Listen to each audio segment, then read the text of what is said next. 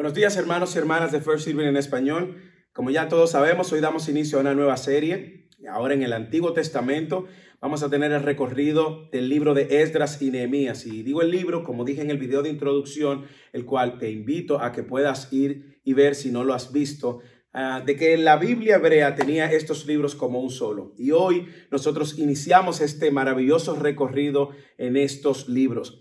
Quiero iniciar, sin embargo, con un libro, un versículo del Nuevo Testamento. En 2 de Timoteo capítulo 3, versículo 14, él, Pablo escribiendo a Timoteo del 14 al 16, 17, él decía, tú sin embargo persiste en las cosas que has aprendido, de las cuales te convenciste sabiendo de quiénes las has aprendido y que desde la niñez has sabido las sagradas escrituras, las cuales te pueden dar la sabiduría que lleva a la salvación mediante la fe en Cristo Jesús.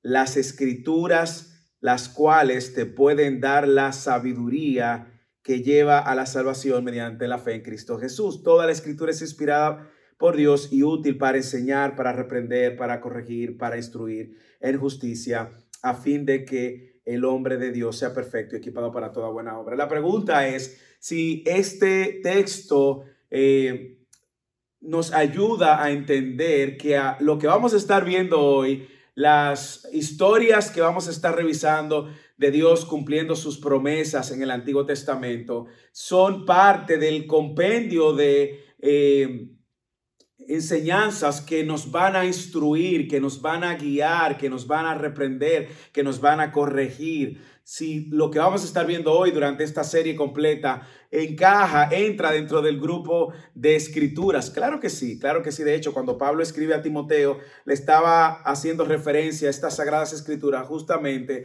a, los libros del Antiguo Testamento, a los profetas, a, a, los libros históricos, los salmos. Y nosotros hoy tenemos la gran bendición de iniciar juntos este recorrido. Y quiero que, que vayamos entonces al libro de Esdras en el capítulo 1 y en el capítulo 2, que será nuestro, nuestro recorrido en el día de hoy. Y quiero que nosotros veamos y también creamos que Dios puede usar estos textos para instruirnos, para corregirnos y que podemos aprender de las historias del Antiguo Testamento también y que son relevantes para nosotros. Por algo están escritas aquí. Y nosotros aquí, nosotros en, en este libro vamos a encontrar a la nación de Israel una vez más que ha fallado, que no ha podido cumplir y obedecer la ley de Dios y como consecuencia de eso, Dios lo llevó al exilio por 70 años y aquí nosotros vemos el cumplimiento de las promesas. Nos encontramos con una nación que ya había sido cautiva y, y, que Dios en su misericordia no solamente le había dicho el castigo que iban a tener, sino también les había dicho que ellos iban a retornar, les tendió la gracia los profetas de esta época eh, nos van a ayudar incluso a entender muchas cosas que están sucediendo y sobre todo a ver con precisión el cumplimiento de las profecías. Y esto para mí es una de las cosas más excitantes que he visto en este recorrido. Ahora, nosotros pedimos al Señor que nos hable también, que nos hable a través de la escritura y que nosotros podamos iniciar este recorrido con un corazón enseñable. Sin un corazón enseñable, bueno, pues vamos a tener dificultad para recibir lo que Dios nos está diciendo. Esta es la misma palabra de Dios, esta palabra ha sido inspirada y aún los nombres que vamos a leer hoy, porque lo vamos a leer, han sido inspirados también. Oramos brevemente y le pedimos al Señor que nos ayude a comprender su palabra y que su Espíritu Santo nos permita eh, sumergirnos con un corazón eh, absorbente, un corazón dispuesto a aprender. Padre, qué gozo abrir ahora tu palabra en el Antiguo Testamento y ver tu carácter revelado, ver tus atributos revelados ahora como el Dios que cumple sus promesas. Gracias Señor porque tú eres el mismo Dios, ayer, hoy, mañana. Y te pedimos que como eres el mismo hoy nos hables por medio de ella y que uses estos textos para traer enseñanzas, para afirmar nuestra fe, para edificar a tu iglesia y para traer gloria a Cristo. En el nombre de Jesús. Amén. Nosotros sabemos que eh, Esdras y Nehemías, estos libros a modo general, eh, hablan mucho y nos informan acerca del restablecimiento del templo, los muros y de la comunidad judía. El templo y los muros fueron reconstruidos en este tiempo y por estos eh, y los líderes que Dios levantó. Y hay algunos profetas, como dije anteriormente, Ageos, Ageo, Zacarías, quienes están profetizando durante esto va aconteciendo. Y es importante que lo veamos, porque en algún, momento nos vamos a dirigir a, a ellos. Sin embargo, también es bueno que sepamos que profetas que existieron antes, profetizaron de esto y también vamos a estar visitando algunas de esas profecías. Dios en su palabra en esta mañana nos quiere recordar de la fidelidad que de la, quiere recordarnos su fidelidad. Dios es un Dios fiel, es un Dios que cumple su promesa y este libro que el primer, eh, la primera parte tiene 10 capítulos, el libro de Esdras, y 3 en el capítulo de Nehemías, nosotros vamos a ver que nos ocupará cerca de 16 semanas o 17 semanas. Lo vamos a estar viendo en lo adelante. En el caso de Esdras, probablemente veamos estos 10 capítulos en 6, 7 semanas. Y desde el capítulo 1 al 6 de Esdras, interesante, pasan 80 años, ¿ok?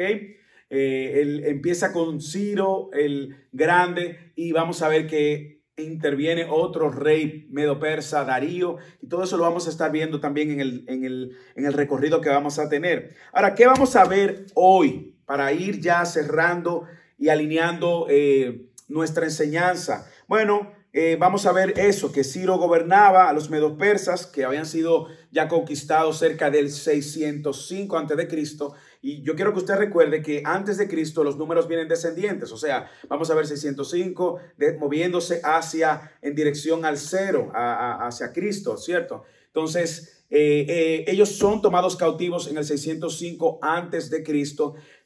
El profeta Jeremías profetizó de que eso antes iba a suceder. El profeta Isaías profetizó que Dios iba a levantar a, un hombre llamado Ciro y nosotros vamos a ver cómo Dios cumple sus promesas.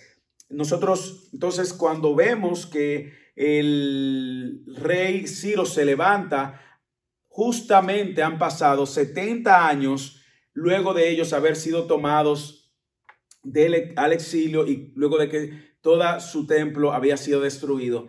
Y es impresionante ver con la precisión, porque si ellos fueron tomados en el, en el cautivo cerca del 605, es justamente en el 535, 70 años en dirección hacia el cero, ¿verdad? En reducción, es justamente en el 535 cuando Dios eh, levanta a este rey Ciro. Así que vamos a, con esto, vamos a leer el capítulo 1 en la medida que vamos avanzando, luego vamos a leer el capítulo 2 completo, no se nos escapará nada de la escritura, creemos que aún los nombres que regresaron fueron también inspirados por Dios y Dios quiere enseñarnos algo. Así que hoy vamos a tomar tiempo leyendo y vamos a ver cómo en este retorno a menos de 50 mil judíos regresaron a Jerusalén, lo cual representaba una pequeña porción es interesante esto, porque luego si usted tiene la oportunidad de leer el libro de Esther, que es otro libro histórico que sucede post-exilio, es decir, después del exilio, usted va a notar que justamente este libro es escribiendo a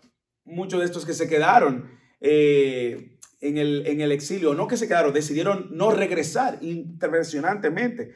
Pero ese no es el tema en el día de hoy. Aquí vamos a ver cómo Dios cumple sus promesas. Ese es el título de nuestra de nuestro mensaje, de nuestro sermón en esta mañana. Dios cumple sus promesas. Y vamos a estar avanzando en el texto, en el capítulo 1, y luego cuando llegue el momento vamos a leer el capítulo 2 completo. Así que si usted quiere retener una idea que, que comunique estos dos capítulos, es justamente esta. La verdad de que Dios cumple la, la promesa moviendo el corazón de los reyes y trayendo su pueblo otra vez más al regreso de la tierra prometida, lo que muchos llaman un segundo exilio, un segundo exilio.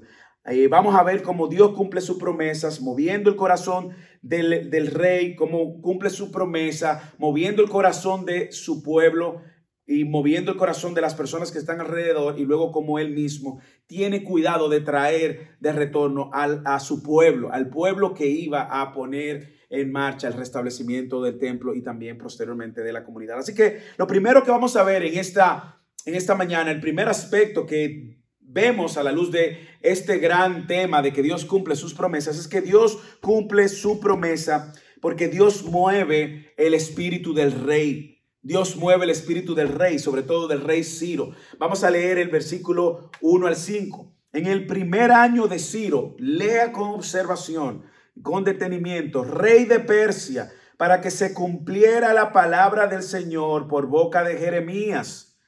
el Señor movió el espíritu de Ciro, rey de Persia, y éste hizo proclamar por todo su reino y también por escrito diciendo, así dice Ciro, rey de Persia, el Señor, el Dios de los cielos, me ha dado todos los reinos de la tierra y él me ha designado para que le edifique una casa en Jerusalén que está en Judá. ¿Quién de entre, quien de entre vosotros pertenezca a su pueblo, sea su Dios con él? Que suba a Jerusalén, que está en Judá, y edifique la casa del Señor, Dios de Israel. Él es el Dios que está en Jerusalén y a todo sobreviviente en cualquier lugar que habite, que los hombres de aquel lugar lo ayuden con plata y oro, con bienes y ganado, junto con una ofrenda voluntaria para la casa de Dios que está en Jerusalén. Nosotros vemos del versículo 1 al 4, particularmente en los versículos del 1 al 4, nosotros vamos a ver que Dios aquí está eh, no solamente moviendo el corazón del rey, sino que lo ha hecho de una manera precisa de acuerdo a sus profecías. Dios está moviendo el corazón del rey para cumplir su palabra, para que una vez más quede demostrado que la palabra de Dios es verdadera. Y los primeros cuatro versículos que, estamos viendo, estos primeros cuatro versículos son la introducción de todo el libro, el libro Esdras y Nehemías. Esta introducción es la que da eh, paso a que todo lo que acontece de aquí en adelante sea más que historia, sea el cumplimiento a la precisión de las profecías del Señor. Y nosotros vemos que estos versículos registran el, el, edicto de Ciro, Ciro el Grande, el rey grande. No tenemos eh, registro de qué pasó en el corazón de Ciro, pero las declaraciones de este rey, Medo Persa, un rey pagano, ¿ok? Un rey pagano.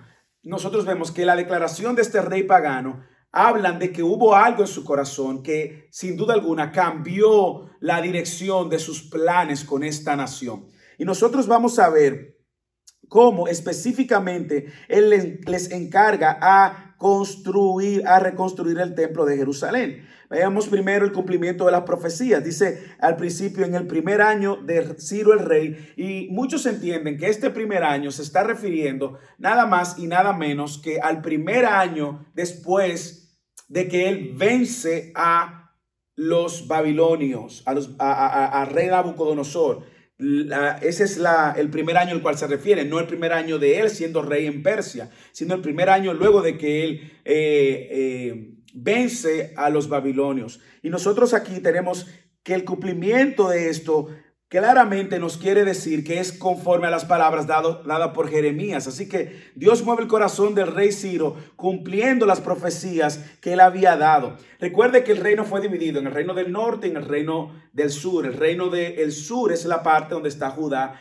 y Benjamín y donde está Jerusalén. Y es esta parte que Nabucodonosor y los babilonios habían tomado como cautivo como cautivos y que ahora Dios había profetizado que iban a regresar. Sin embargo, el reino del norte, donde habían diez tribus, fueron tomados cautivos casi de cerca de ciento y tantos años antes, casi 200 años antes que el reino del sur. Pero el reino del sur igualmente se apartó de los caminos del Señor y Dios pues le mandó esto como juicio, como un castigo. Y nosotros vemos que es con el reino del sur con quien Dios está trabajando y que los primeros exiliados eh, habían sido tomados cerca del 605, como les hablé al principio. Nosotros vemos que el retorno de esto sucede en el 535, justamente 70 años después, como lo había profetizado el profeta Jeremías. Si nosotros vamos a la escritura y visitamos Jeremías, nos vamos a dar cuenta cómo él justamente cumple la promesa, Dios cumple la promesa como Jeremías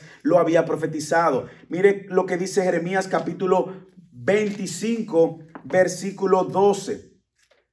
Jeremías 25, 12 dice, después que se hayan cumplido los 70 años, 70 años, castigaré al rey de Babilonia y a esta nación por su iniquidad, declara el Señor, y a la tierra de los caldeos la haré una desolación eterna. Impresionante la precisión de esta profecía y más aún que esta profecía es dada en el momento de gloria del imperio babilónico, en el mejor momento. O sea, ¿quién se atreve a profetizar en el mejor momento de un imperio, de un rey que viene arrasando en todas las regiones, que tiene ejércitos, caballos, soldados entrenados, que es un imperio temeroso. Y en el mejor momento, Jeremías dice, miren ustedes, Dios en 70 años lo va a desterrar.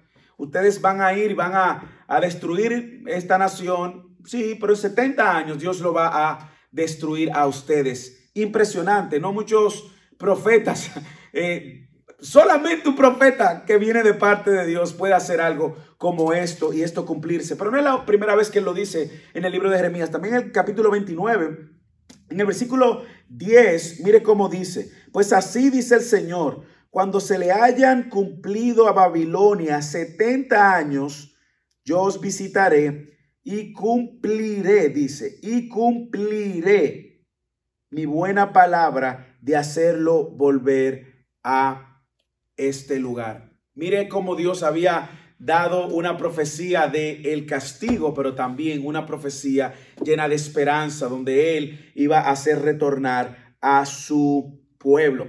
Con relación a Sirio, nosotros también vemos que Dios cumple su promesa, porque Dios es quien mueve el corazón de Sirio. Eso es lo que estamos viendo en estos cuatro versículos. Dios es quien mueve el corazón de Sirio. Y esto Dios lo había profetizado en Isaías. Impresionante. Isaías capítulo 44, versículo 28, dice lo siguiente. El que dice de Ciro, Él es mi pastor y Él cumplirá todos mis deseos. Y dice de Jerusalén, será reedificada y el templo será fundado. Wow. 200 años antes, Isaías estaba ya dando una profecía con respecto a quién iba a ser el rey que Dios iba a mover para reedificar su templo. Un rey pagano. Y no es la primera vez. No es la primera vez. Nosotros estamos viendo en estos cuatro versículos el cumplimiento de la profecía, Dios moviendo el corazón del rey, del rey Ciro. Pero no es la primera vez. Dios es quien mueve el corazón de los gobernantes. No es la primera vez que lo vemos en la escritura y no es la primera vez que lo vamos a ver en la historia de la humanidad. De hecho, si usted ve que en Éxodo capítulo 7, versículo 3, Dios hablándole a Moisés, dice que él iba a endurecer el corazón del faraón, versículo 3 del capítulo 7. Pero yo endureceré el corazón de faraón para multiplicar mis señales y mis prodigios en tierra de Egipto. Y así sucede en el capítulo 9, justamente hace lo que le había dicho a Moisés. Y el Señor endureció el corazón del faraón y no los escuchó tal como el Señor había dicho a Moisés. No es la primera vez que sucede tampoco con un gran faraón, sino que en Deuteronomio capítulo 9 nosotros vamos a encontrar el rey de Hezbón en el capítulo 2 versículo 30 dice, pero Sehón rey de Hezbón, no quiso dejarnos pasar por su tierra, porque el Señor tu Dios endureció su espíritu e hizo obstinado su corazón a fin de entregarlo en tus manos como lo está hoy.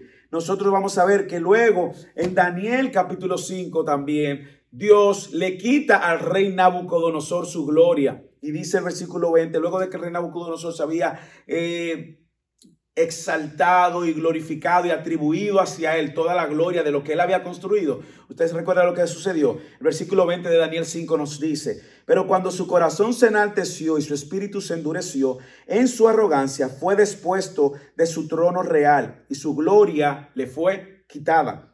Y fue echado de entre los hombres, su corazón se hizo semejante al de las bestias y con los asnos monteses tuvo su morada su gloria le fue quitada. Entonces Dios endureció el corazón del faraón, Dios también eh, mueve y endurece el corazón de Sejón, rey de Hezbón, y también nosotros estamos viendo cómo Dios eh, quita la gloria y quita el reinado del rey Nabucodonosor. Y ahora nosotros estamos viendo a Dios moviendo a Ciro el Grande pero lea cómo lo hace, dice Ciro en el versículo 2, el Señor Dios de los ejércitos me ha dado todos los reinos de la tierra y Él me ha designado para que edifique una casa en Jerusalén que está en Judá.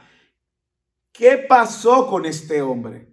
Bueno, una obra sobrenatural. Solamente Dios puede mover como Él le parezca soberanamente a los, reyes de, a los reyes de este mundo. Proverbios capítulo 21, versículo 1 dice, como canales de agua es el corazón del rey en la mano del Señor. Él lo dirige donde le place. Dios dirige a los reyes donde le place. Yo no sé si usted puede ver aquí una muy clara aplicación. Primero, nosotros tenemos que confiar que Dios es que está quitando y poniendo reyes todavía. Es el mismo Dios. Ayer, hoy y siempre. Dios quita, Dios pone reyes. No nos quepa duda de eso. Segundo, tenemos que ver también a la luz de este texto que nosotros tenemos que aprender a confiar en Dios. Aun cuando el rey o el presidente que está de turno no te guste, no te agrade, lo puso Dios. Ningún rey sube a ninguna nación si no es el plan de Dios. Eso es lo que estamos viendo. O sea, como dice Proverbios 21, como canales de agua es el corazón del rey en las manos de Dios para hacer lo que a Dios le place. Y esto nos resalta un gran atributo que solo Dios tiene. Dios es soberano. Y Dios hace lo que Él quiere, como Él quiere, cuando Él quiere, con quien Él quiere, donde Él quiere y nadie lo cuestiona. Ese es el Dios soberano. Y eso también nos enseña que nosotros, en vez de estar quejándonos por el presidente, por el rey, por las medidas que Dios mueve como Él quiere, oremos por ellos. Son seres humanos igual que nosotros, pecadores. Y podemos ver a Dios mover el corazón y transformar el corazón como lo hizo con Ciro. Nosotros no sabemos si Ciro Nabucodonosor lo vamos a ver en el cielo. Eso no lo sabemos porque la Biblia no lo especifica. Ahora lo que sí sabemos es que Dios puede mover el corazón de los reyes, de los presidentes, de los gobernantes, de los líderes, de los senadores, de los eh, eh, gobernadores, de los alcaldes. Dios puede mover el corazón de esos hombres porque son hombres y mujeres pecadores en necesidad, igual usted que yo, de salvación, de perdón, de reconciliación con Dios. Entonces tenemos que orar por ellos y tenemos que ver que Dios con su pueblo va a cumplir sus promesas. Esta es la historia de Dios, no es la historia de nosotros. Esta es la historia de Dios, no es la historia mía. Tú y yo no somos el centro. Y Dios va a ir cumpliendo su plan como Él lo ha establecido y como ya está profetizado al final de los tiempos. Nosotros sabemos cómo termina la historia. Nosotros sabemos que la historia va a terminar Dios reinando, el rey de reyes sobre su creación y sobre su gente. Así que Dios ha cumplido y cumplirá sus promesas y Él va a mover el corazón de los reyes. Y aquí vemos moviendo el corazón de Ciro, el rey medo persa. Ahora nosotros tenemos la gran noticia, la buena noticia de que sabemos que por medio de Cristo somos parte de su pueblo y Él sigue llevando a cabo su plan para dirigirnos hacia sus propósitos. Así que Dios mueve el espíritu del rey, versículo 1, 4 y un poco del 5, pero también Dios mueve ahora el espíritu de la gente. Dios mueve el espíritu de la gente. Leamos desde el versículo 5 al 11. Entonces se levantaron los jefes de, la, de, casas, de las casas paternas de Judá y de Benjamín, y los sacerdotes y los levitas y todos aquellos cuyo espíritu Dios había movido a subir para edificar la casa del Señor que está en Jerusalén. Y todos los que habitaban alrededor de ellos, muy importante el versículo 6, con objetos de plata, con objetos de oro, con bienes, con ganado y con los objetos preciosos, además de todo lo que fue dado como ofrenda voluntaria. También el rey Ciro sacó los objetos de la casa del Señor que Nabucodonosor se había llevado de Jerusalén que había puesto en la casa de sus dioses. Ciro, rey de Persia, hizo sacar por mano del tesorero Mitridates, que los dio contado a Sesbazar, príncipe de Judá. Y este fue su número, 30 platos de oro, mil platos de plata, 29 duplicados, tazas de oros, 30 tazas de plata de otra clase, 410 y otros objetos, mil todos los objetos de oro, de, plata, fueron 5.400 y Sesbazar los trajo todos con los desterrados que subieron de Babilonia a Jerusalén. Sesbazar, interesante nombre. Hay una lista de nombres muy interesantes que vamos a ver. Si usted tiene un hijo, va a tener hijos próximamente o nietos, aquí le sugerimos algunos que parecen ser atractivos. Que nosotros estamos viendo ahora, no solo que Dios mueve el corazón del rey, y sigue trabajando con el rey. Y el rey da un decreto que hace que el pueblo de Israel retorne a su nación, a reconstruir el templo, lo que llaman el segundo templo, en un segundo éxodo. En un primer éxodo fueron cautivos de eh, los egipcios y el faraón. Ahora Dios los está retornando a su tierra prometida y ahora Dios mueve el espíritu de la gente. Mire cómo dice el versículo 5. Me, encanta que justamente esto es, lo, esto es lo que dice. Entonces se levantaron los, los jefes de las casas paternas de Judá y de Benjamín y los sacerdotes y los levitas y todos aquellos cuyo espíritu Dios había movido. Dios es quien mueve el corazón de la gente. Y ahora vemos a Dios dándole curso a su promesa por medio de la gente. Y eso es lo que sucede. A veces nosotros estamos esperando que Dios mismo descienda y Él sea que agarre la, piedra, eh, el palo, la espada. El, no, es la gente, es el medio que Dios utiliza. Nosotros también vemos que si usted observa con detenimiento, usted va a ver que todos aquellos cuyo espíritu se está refiriendo a aquellos que rodeaban a Israel. Ahora estamos hablando ahora de naciones incluso paganas. Impresionante. Que salen ahora a ayudar y a traer de su oro, de su plata, de su ganado. Y yo me pregunto, ¿qué estaba pasando? ¿Qué pensaba la gente? hey, vamos a llevarle esto a esta nación. Eh, ¿Cuánto tú tienes ahí oro? Trae oro. ¿Qué tú tienes? Plata, trae plata. Pero ¿y por qué le estamos dando esto a esta nación? Vamos a llevarlo, vamos a llevarlo ganado, vamos a llevar lo que, lo que tenemos. Ahí, no sé, vamos a ayudar a esta gente porque necesita nuestra ayuda. Dios obrando en el corazón. Y ahora todos aquellos que rodean Israel, cuando salen de Babilonia, Israel, ellos son quienes entonces el instrumento de Dios para proveerle a su pueblo. Impresionante. Un pueblo en el exilio, dígame. Un pueblo en el exilio que lo que era, trabajaban como servidores. ¿Qué riquezas iban a tener? ¿Cómo iban a construir? ¿Cómo iban a empezar a producir ganado, carne, leche? ¿Cómo iban a ofrecer sacrificios? Si salieron, como dicen en mi país, con las manos peladas, sin nada. Bueno, pues Dios mueve sus, sus, su gente. Y nosotros vemos a Dios trayendo la provisión por, por mano de naciones incluso paganas. Dios lo había prometido que iba a ser así. Volvamos a Jeremías. En el capítulo 27, versículo 21 y 22 dice, sí, así dice el Señor de los ejércitos, el Dios de Israel, acerca de los utensilios que quedan en la casa del Señor, en la casa del rey de Judá y en Jerusalén a Babilonia serán llevados y allí quedarán hasta el día que yo los visite, declara el Señor. Entonces los traeré y los restituiré a este lugar. Observe a Dios obrando para seguir demostrando que Él es Dios, el Dios que cumple sus promesas. Y esto es importante. ¿Por qué? Porque Nabucodonosor toma estos utensilios sagrados que estaban en el templo destruyen el templo, están los utensilios porque eran de oro, eran, eran bien valiosos. Recuerde que el primer templo fue construido por Salomón. Salomón tenía no solamente mucha riqueza, sino que hizo con mucho cuidado y cumplió con todas las especificaciones y fue muy lujoso este, este primer templo. Así que los reyes que conquistaban usualmente usaban esto como trofeos, o sea, como botines.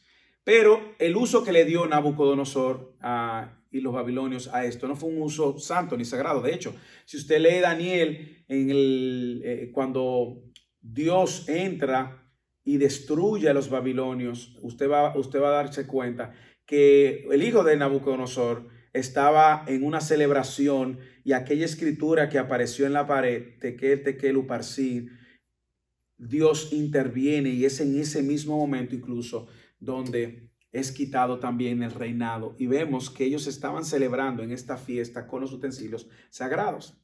Ahora mi pregunta es, ¿qué hace que Ciro no quiera quedarse con ese botín? ¿Qué hace que Ciro quiera ahora retornar ese botín? Retornar estos utensilios que tenían un gran valor. Oro es oro, plata es plata. Todavía lo es, tiene valor mucho más en ese momento.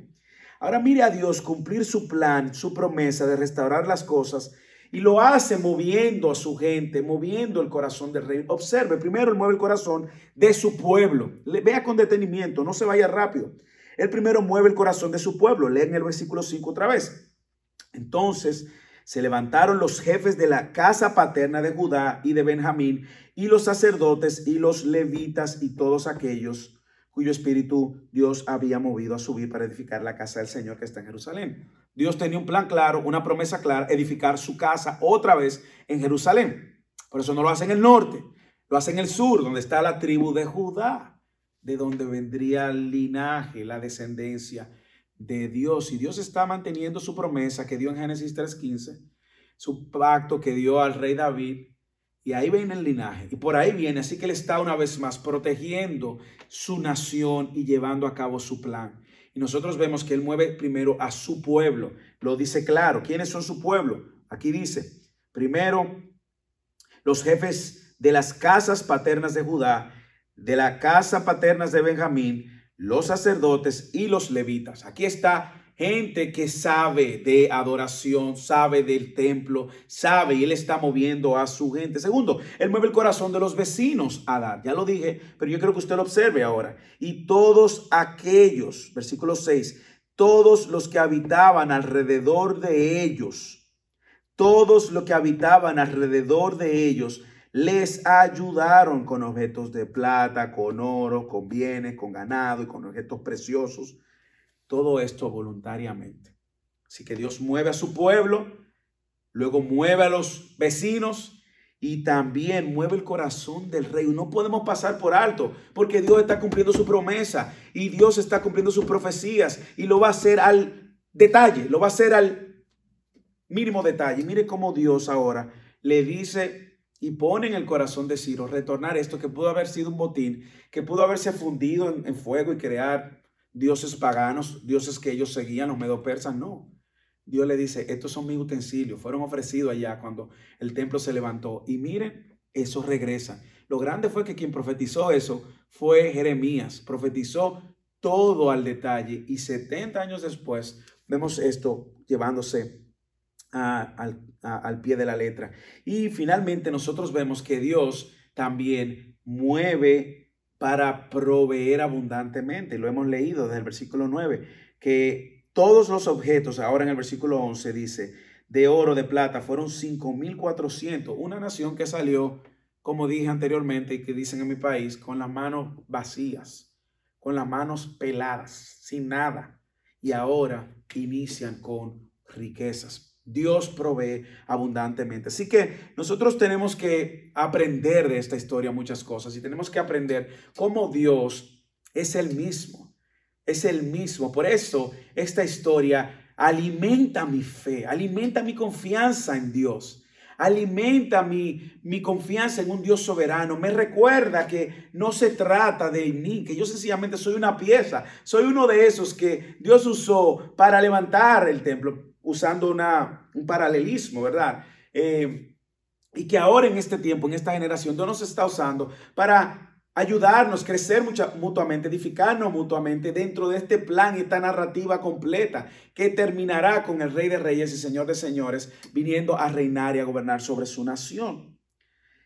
Así que Dios mueve el espíritu del Rey, versículo 1, 4, 1, 5.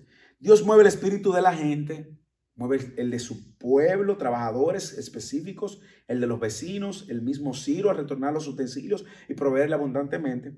Y ahora Dios también cumple la promesa de traer de regreso a su pueblo. Y yo quiero que usted tome su Biblia y lea conmigo estos versículos.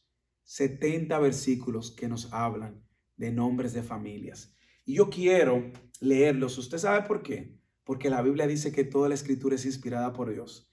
Y yo quiero que lo leamos, ¿por qué? Porque en estas familias estamos viendo la fidelidad de Dios de mantener y cuidar a su pueblo. Yo quiero que usted lo lea y que lo lea recordando que esto nos tiene algo que enseñar. Versículo 1 en adelante. Estos son los hijos de, las, de la provincia que subieron de la cautividad de los desterrados que Nabucodonosor, rey de Babilonia, había llevado cautivo a Babilonia, y que volvieron a Jerusalén y a Judá, cada uno a su ciudad, los cuales vinieron con Zorbabel, Jesuá, Nehemía, Seraías, Relaías, Mardoqueo, Bilsán, Mispar, Bigvai, Rehum y Baana. El número de hombres del pueblo de Israel, los hijos de Paros, 2172. Los hijos de Cefatías, 372. Los hijos de Ara, 775. Los hijos de Pahat Moab, de los hijos de Jesuá y de Joab, 2812. Los hijos de Elam, 1254. Los hijos de Satú, 945. Los hijos de Sakai, 770. Los hijos de Bani, 642. Los hijos de Bebai, 623. Los hijos de Asgad, 1222. Los hijos de Adonicam, 676. Los hijos de Bigvai, 2156. Los hijos de Adín, 454. Los hijos de Ater, de Sequías, 98. Los hijos de Besai, 323. Los hijos de Jora, 112. Los hijos de Hasum, 223. Los hijos de Gibar, 95 los hijos de Belén, 123. Los hijos de Netofa, 56. Los hijos de Anatot, 128. Los hijos de Asmevet, 42. Los hijos de Quiriat, Yarim, Caifira, Beerot, 743. Los hijos de Ramá y Geba, 621. Los nombres de Micmas, 122. Los hombres de Betel y Jai, 223 los hijos de Nebo, 52. Los hijos de Mabis, 156. Los hijos del otro, Elam, 1254. Los hijos de Harim, 320. Los hijos de Lot, Hadid y Ono, 725. Los hijos de Jericó, 345. Los hijos de Sena, 3630. Los sacerdotes, los hijos de Gedayas, de la casa de Jesuá, 973. Los hijos de Imer, 1052. Los hijos de Pasur, 1247. Los hijos de Harim, 1017. Los levitas, los hijos de Jesuá y de Cadmiel y los hijos de Abías, 74. Los cantores, los hijos de Asaf, 128. Los hijos de los porteros, los hijos de Salum, los hijos de Ater, los hijos de Talmón, los hijos de Acub, los hijos de Hatita, los hijos de Sobai, en total 139, los sirvientes del templo, los hijos de Sija, los hijos de Jasufa, los hijos de Tabaot, los hijos de Quereos, los hijos de Siana, Siaja, los hijos de Padón, los hijos de Levana, los hijos de Hagaba, los hijos de Acub, los hijos de Agab, los hijos de Salmai, los hijos de Hanán, los hijos de Gidel, los hijos de Hagar, de Gahar, los hijos de Reaya, los hijos de Resid, los hijos de Necoda, los hijos de Gazam, los hijos de Usa, los hijos de Paseah, los hijos de Besai, los hijos de Asena, los hijos de Mehunim, los hijos de Nefusim, los hijos de Bakub, los hijos de Jacufa, los hijos de Harhur, los hijos de Haslut, los hijos de Meiría, los hijos de Harasa, los hijos de Barcos, los hijos de Cisara, los hijos de Tema, los hijos de Mesías, los hijos de Tifa, Hatifa, los hijos de los siervos de Salomón, los hijos de Sotai, los hijos de Soferet, los hijos de Peruda, los hijos de Jaala, los hijos de Narcón, los hijos de Gidel, los hijos de Cefatías, los hijos de Hatil, los hijos de Poqueret, Hasebaim, los hijos de Amí, en total de los sirvientes del templo y de los hijos de los siervos de Salomón eran 392. Y estos fueron los que subieron de Telmaela, Telharsa, Kerub, Adán e Imer, aunque no pudieron demostrar si sus casas paternas o descendientes eran de Israel. Los hijos de Delaya, los hijos de Tobías, los hijos de Necoda, 652, y de los hijos de los sacerdotes, los hijos de Jabaya, los hijos de Cos, los hijos de Barzilai, que habían tomado por mujer a una de las hijas de Barzilai, Galaadita, con cuyo nombre fue llamado. Estos buscaron en sus registros de genealogía, pero no se hallaron y fueron considerados inmundos y excluidos del sacerdocio. Y el gobernador les dijo que no comieran de las cosas santísimas hasta que un sacerdote se levantara con Urín y Turín.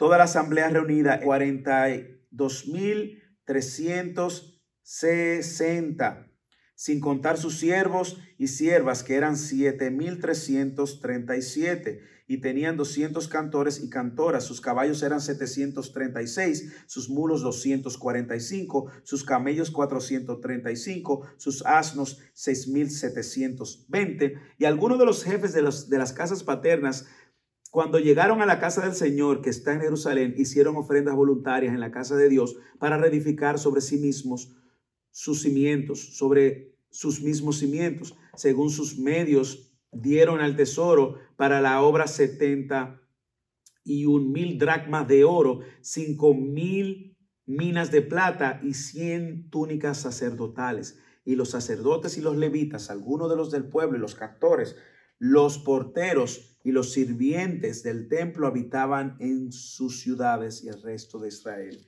en sus ciudades. Bueno, Probablemente usted no iba a leer esa porción completa, pues tuvo que leerla. ¿Por qué la leo? Por varias razones. Primero, porque como dije, es inspirada. Segundo, porque tiene algo que, que decirnos. Tercero, si para Dios era importante que esto quedara registrado, lo debe ser para nosotros. Y vamos a ver qué Dios quiere enseñarnos a la luz de esta de esta lista de nombres sin familia. Como dije anteriormente, Dios está llevando a cabo su plan. Dios está cumpliendo su promesa. Dios está cumpliendo, dándole cumplimiento preciso a sus profecías. Y Dios está aquí moviendo el rey Ciro, moviendo los pueblos que están alrededor de las naciones, moviendo a su pueblo y ahora literalmente teniendo cuidado y trayendo a su pueblo de regreso. Y nosotros vemos que los primeros dos versículos nos dicen lo que contiene el capítulo completo. El, versículo dice, estos son los hijos de las provincias que subieron de la cautividad de los desterrados de Nabucodonosor, rey de Babilonia, que había llevado cautivo a Babilonia y que volvieron a Jerusalén y a Judá, cada uno con su ciudad. Y luego menciona 11 líderes y luego empieza a desempacar la lista por líderes. Pero nosotros vemos que este regreso eh, y incluso esta lista se va a repetir o una lista parecida en Nehemías capítulo 7. Cuando lleguemos allá, la veremos. Y Dios sigue manteniendo la promesa de que Él guarda su pueblo y que iba a traer su pueblo, iba a reconstruir su, su, templo, pero también su nación. Y Él mueve el corazón de los líderes. Mire el versículo 2, 2, los cuales vinieron con Zorobabel. Este es líder es importante porque es el quien reconstruye este templo, el segundo templo. Jesúa, Jesúa, Nehemías, Seraías, Relaías, Mardoqueo, Bilsán, Mispar, Bigvai, Rehum y Baana. Y Dios está aquí moviendo el corazón de sus líderes. También usted puede ver que no solamente Dios mueve los líderes, ahora Dios también nos enseña, y por esto la lista es importante, la lista de sacerdotes. Y usted lo va a ver en el versículo, eh, perdón, el número de los nombres de, lo, de los hombres del pueblo. Léalo en el versículo 3 en el versículo final del 2 y principio del 3, el número de los hombres del pueblo de Israel. Y empieza los hijos de Paro, 2172, y, y sigue mencionando. Así que aquí Dios nos está diciendo, levanto los líderes, muevo los líderes y regreso los líderes. Regreso los hombres que ustedes van a necesitar para edificar. Y aquí está el número, 2172. Están los hombres de los, de los líderes, de los hombres también. Pero también mueve los sacerdotes, versículo 36, los sacerdotes, los hijos de Jadías de la casa de Jesúa 973. Y empieza a dar la lista de estos nombres. Pero también no solamente mueve líderes, mueve hombres, mueve sacerdotes, también mueve los levitas. Lee el versículo 40. Los levitas, los hijos de Jesúa y de Cadmiel y de los hijos de 74. Y aquí está la lista de los levitas. Dios está tomando en cuenta, dándole a esta nación el registro de que Dios ha tenido cuidado de todos en su pueblo y de lo que él necesitaba para levantar el pueblo. Necesitaba líderes, necesitaba hombres, necesitaba también sacerdotes, necesitaba levitas y no solamente ahí, necesitaba siervos. Lea el versículo 43. Los sirvientes del templo, los hijos de Sijá, los hijos de Jasufa, los hijos de Tabaot, y empieza ahí a dar una lista también de los siervos. Estos detalles son importantes porque están hablando de un Dios de detalles. Y mire cómo también no solamente tiene líderes, hombres, sacerdotes, levitas, siervos, sino que también tiene cuidado de aquellos que iban a, eh, de los hijos de los siervos de Salomón. Interesante, Dios manteniendo su fidelidad. Lee el versículo 55. Los hijos de los siervos de Salomón, los hijos de Sotai, los hijos de Soforet, los hijos de Peruda. gente con experiencia para servir y ministrar en el templo. Me llama mucho la atención y no sé si usted lo pudo notar, y esto creo que nos va a dejar una gran enseñanza para ir aterrizando ya en el cierre de este sermón, es que habían personas que querían ser parte de esta lista y querían ser parte, tomado cuenta, gente que vino, que se había mezclado con otros, que se habían casado con los galaditas. Y mire cómo ellos no los aceptaron. Si usted se da cuenta, mire el versículo 59. Y estos fueron los que subieron de Telmela, Telharsa, Kerub, Adán e Imer, aunque no pudieron demostrar si sus casas paternas o su descendencia eran de Israel los hijos de Tobía, los de Delaya, los hijos de Necoda, 752, y empieza hasta el versículo 62, decir, y estos buscaron en sus registros de genealogías, pero no se hallaron y fueron considerados inmundos y excluidos del sacerdocio. ¿Usted ve por qué es importante leer el capítulo? Aquí hay varias cosas que podemos aprender. El cuidado de Dios de dar y mantener lo necesario para salvar a su nación líderes, hombres, sacerdotes, levitas, siervos, hijos de los siervos, pero también aquí hay personas. También esto nos enseña la seriedad de la santidad del templo. Dios estaba buscando personas que tuvieran un entendimiento correcto para levantar su templo santo, donde su pueblo le iba a adorar y donde él iba a habitar. Pero también nos enseña de personas que querían ser parte del pueblo y no podían. No podían, no eran parte del pueblo. Y yo creo que nosotros vemos no solamente la preocupación de eh, la, intensa preocupación de la santidad que este pueblo tenía para levantar el templo, sino también, porque ellos sabían, ellos sabían que ah, ministrar en el templo y no tener la santidad y presentarte con el entendimiento correcto ponía en riesgo su vida, sino que también ahora nosotros vemos que quiere gente que quiere unirse al cuerpo sin ser parte del pueblo. Yo creo que eso nos deja una gran enseñanza. Primero, voy a hablar a los cristianos y luego a los no cristianos. Si usted es cristiano, hay una buena noticia. ¿Ok? Somos el pueblo de Dios. En Cristo somos unidos al pueblo de Dios. Ya no solo Israel. Ahora en Cristo, como él, dice en, en su palabra, ya de los dos pueblos, refiriéndose a gentiles y judíos, ha hecho un solo pueblo. Él ha derribado la muralla. Si esa es la buena noticia de que ahora podemos contar con este Dios soberano que provee, que cuida, que cuida de su pueblo, que mantiene sus promesas, que cumple lo que Él nos ha dicho. Pero también si tú no eres cristiano, aquí hay una gran enseñanza. El estar por aquí, rondando en la religiosidad o visitando la iglesia, no te hace parte del pueblo.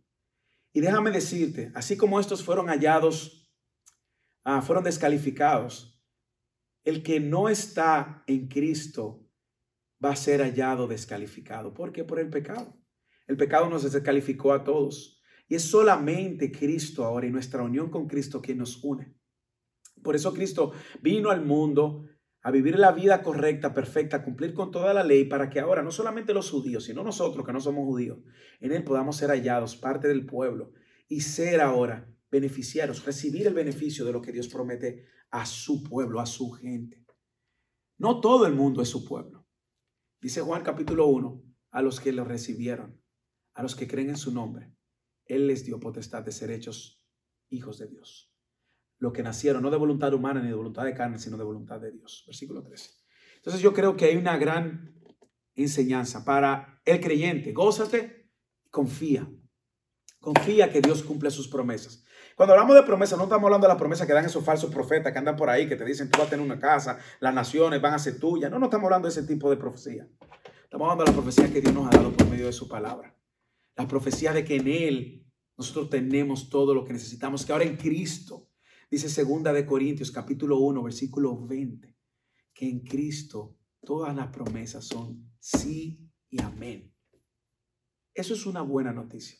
Todo lo que Dios nos ha prometido de aquí va a estar con nosotros, que va a proveer para nosotros lo necesario, que en Él tenemos, en Él tenemos todo lo que nosotros necesitamos, que Él ha preparado de antemano todas las bendiciones por las cuales nosotros ya vamos a caminar. Todo lo que Dios nos ha prometido aquí se va a cumplir, de que Él va a regresar por su pueblo y que habitaremos con Él eternamente, de que vamos a resucitar eternamente. Todo lo que Él ha prometido lo va a cumplir. Y esto nos lo recuerda el capítulo 1 y 2 de Esdras. Dios cumple su promesa al pie de la letra. Al detalle. Y Dios también nos recuerda en esta mañana que Dios nos va a dar todo lo necesario para Él llevar a cabo su plan en nuestras vidas, sabiendo que nuestro, nosotros sencillamente somos parte del drama, pero el protagonista es Él. Pero si tú no eres cristiano, esta es la enseñanza. Tú has sido descalificado, como un momento nosotros estábamos descalificados por causa del pecado. Y aunque tú intentes por tus propios medios, así como vino esta gente, no vas a ser, ya, no vas a ser hallado en la genealogía. Tu nombre no va a aparecer en el libro de la vida, al menos que vengas a Cristo. Y la buena noticia para ti es esta. Cristo te une a Dios, pero debes de venir en arrepentimiento. Debes de reconocer que tus propios méritos, medios, obras no te salvan. Hay una sola, la obra de Cristo. Y es por medio de esa obra de Cristo que tú vas a poder ser parte del pueblo y experimentar la relación con este Dios soberano que cuida de su pueblo y que cumple sus promesas. Que Dios te bendiga. Espero que puedas responder confiando en este Dios. Que esto pueda alimentar tu fe, recordando que Dios es quien quita y pone a reyes y gobernantes. Que esto pueda movernos a orar por nuestros reyes y gobernantes. Que esto también pueda movernos por aquellos que no son todavía pueblo de Dios y que son nuestros seres queridos. Que esto pueda mover nuestros corazones también a diligentemente buscar el rostro de Dios en gratitud y en obediencia. Porque, ¿Por qué nosotros? ¿Por qué nos ha unido a Cristo? Y si tú no eres cristiano, que esto pueda mover tu corazón a Cristo. Que tú puedas venir a Él repitiendo todos tus pecados y entregándote a Él como el Señor y el Salvador de tu vida. Que el Señor te bendiga.